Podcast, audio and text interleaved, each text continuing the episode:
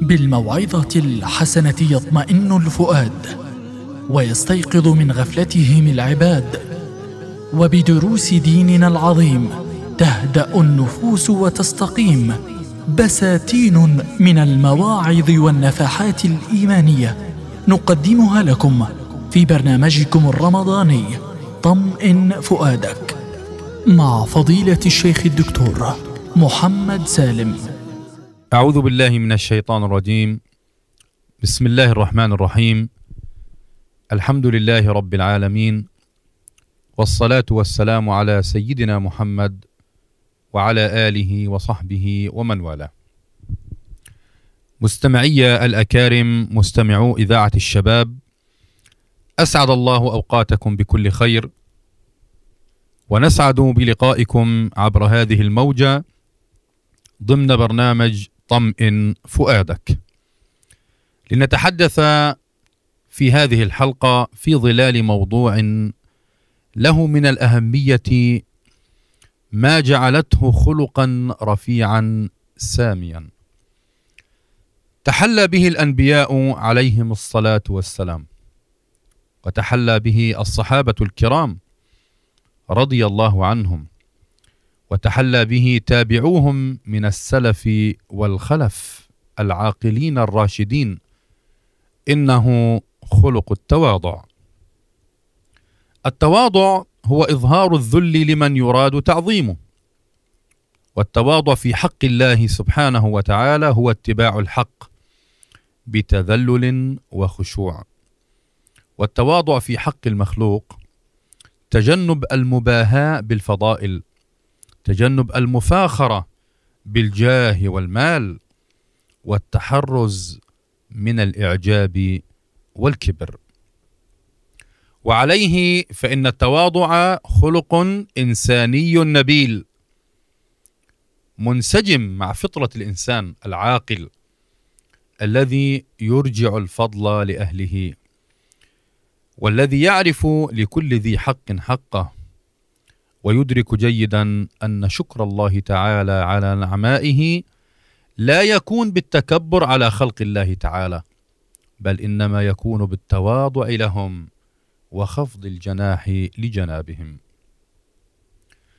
مستمعي الكرام لا شك أن كثيرا من الناس يصلون إلى مراتب عالية في المجتمع ويحققون الكثير من النجاحات والتميز في كثير من مجالات الحياة سواء كانت تلك النجاحات في مجال العمل وجمع المال أو في مجال العلم أو في مجال التواصل والعلاقات الاجتماعية. وهذه النجاحات وذلك التميز نقول إنه سلاح ذو حدين. إما أن يوجهه الإنسان الناجح لما فيه خير له فيتواضع ويعلم أن ما وصل إليه كان بفضل الله عليه وتوفيقه له أو أن يتكبر ويصير مغرورا متعاليا على الناس وعندها فإن الناس سيكرهونه لأن لأن الناس يكرهون المتكبر. بل لا نبالغ إذا قلنا ستكرهه الأرض التي يمشي عليها وسيحتقره المجتمع. ولن ينظر حينها المجتمع إلى نجاحاته لأن غروره وتكبره غطى على النجاح والتميز الذي وصل إليه إضافة إلى أن هذا التميز لن يدوم له بسبب تكبره واستعلائه على عباد الله تعالى. لأجل ذلك رغب الإسلام في التواضع. وحث عليه ابتغاء مرضات الله تعالى.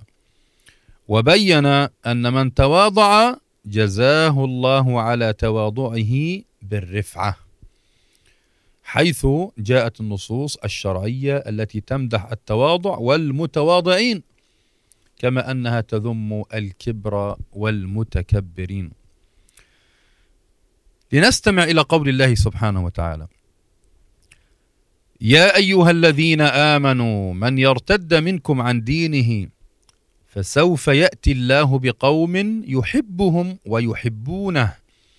أذلة على المؤمنين أعزة على الكافرين. يجاهدون في سبيل الله ولا يخافون لومة لائم. ذلك فضل الله يؤتيه من يشاء والله واسع عليم.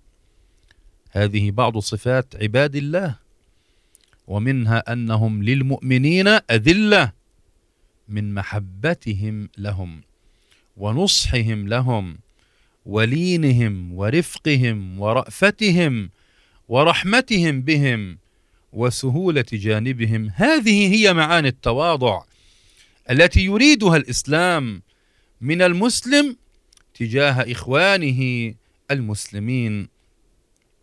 لقد أمر الله تعالى نبيه صلى الله عليه وسلم بخفض الجناح. فقال واخفض جناحك للمؤمنين. وقال تعالى واخفض جناحك لمن اتبعك من المؤمنين. والمعنى يا محمد صلى الله عليه وسلم يا رسول الله ألن لهم جانبك وحسن لهم خلقك. محبة وإكراما وتوددا. ولا شك أيها المستمع الكريم أن أمر الرسول صلى الله عليه وسلم هو أمر لنا نحن المؤمنين. فكلنا مأمور بالتواضع لبعضنا البعض. قال صلى الله عليه وسلم وإن الله أوحى إلي أن تواضعوا حتى لا يفخر أحد على أحد ولا يبغي أحد على أحد. أيها المستمعون الأكارم لا يظنن أحد أن من تواضع للناس ذل أو خفض أو هان. لا لا لا. فمن تواضع للناس رفعه الله تعالى وأسمى قدره وأعلى ذكره. ألم يقل النبي صلى الله عليه وسلم ما نقصت صدقة من مال وما زاد الله عبدا بعفو إلا عزا وما تواضع أحد لله إلا رفعه الله. والمعنى أن الله تعالى يمنح المتواضع رفعة في الدنيا. وأن تواضعه يثبت له في قلوب الناس محبة ومكانة وعزة. أو المعنى أن الله تعالى يثيبه على تواضعه في اليوم الآخر يوم لقاء الله رفعة في درجات الجنان. من صور التواضع مع الناس أن تجالس كل طبقات المجتمع. فلا نتكبر على أحد.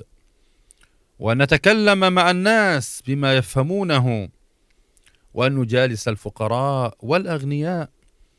لأن التواضع يعني أن نجعل بين من هو أصغر منا أن يكون مثل ابن مثل ابننا. ومن هو أكبر مثل أبينا. ومن هو مثلنا أن يكون مثل أخينا. فننظر إلى من هو أكبر نظرة إكرام وإجلال. وإلى من هو دوننا نظرة إشفاق ورحمة. وإلى من هو إيه، مثلنا نظرة مساواة. فلا يبغي أحد على أحد. وهذا من الأمور التي يجب أن نتصف بها. وأختم ها هنا بموقف من هدي النبي. صلى الله عليه وسلم يعلمنا التواضع من صاحب المقام المحمود الذي رفع الله تعالى قدره وأعلى شأنه إذ قال له رجل يا سيدنا وابن سيدنا ويا خيرنا وابن خيرنا. فقال له النبي صلى الله عليه وسلم. يا أيها الناس قولوا بقولكم ولا تستهي ولا يستهوينكم الشيطان. يا أيها الناس قولوا بقولكم ولا يستهوينكم الشيطان. أنا محمد بن عبد الله ورسول الله. والله ما أحب أن ترفعوني. فوق ما رفعني الله. اللهم صل وسلم وزد وبارك على عبدك المتواضع النبي الأمي المصطفى المجتبى محمد صلى الله عليه وسلم. أيها الإخوة المستمعون أيتها الأخوات المستمعات لنتواضع لله تعالى ونتواضع لعباد الله في أرضه. فنجل الكبير ونرحم الصغير ونلتمس من المثيل لنهنا بحياه سعيدة في ظلال التواضع الذي يورث الحب والوئام والوداد بين الأنام. وإلى حلقة جديدة من برنامجكم طمئن فؤادك.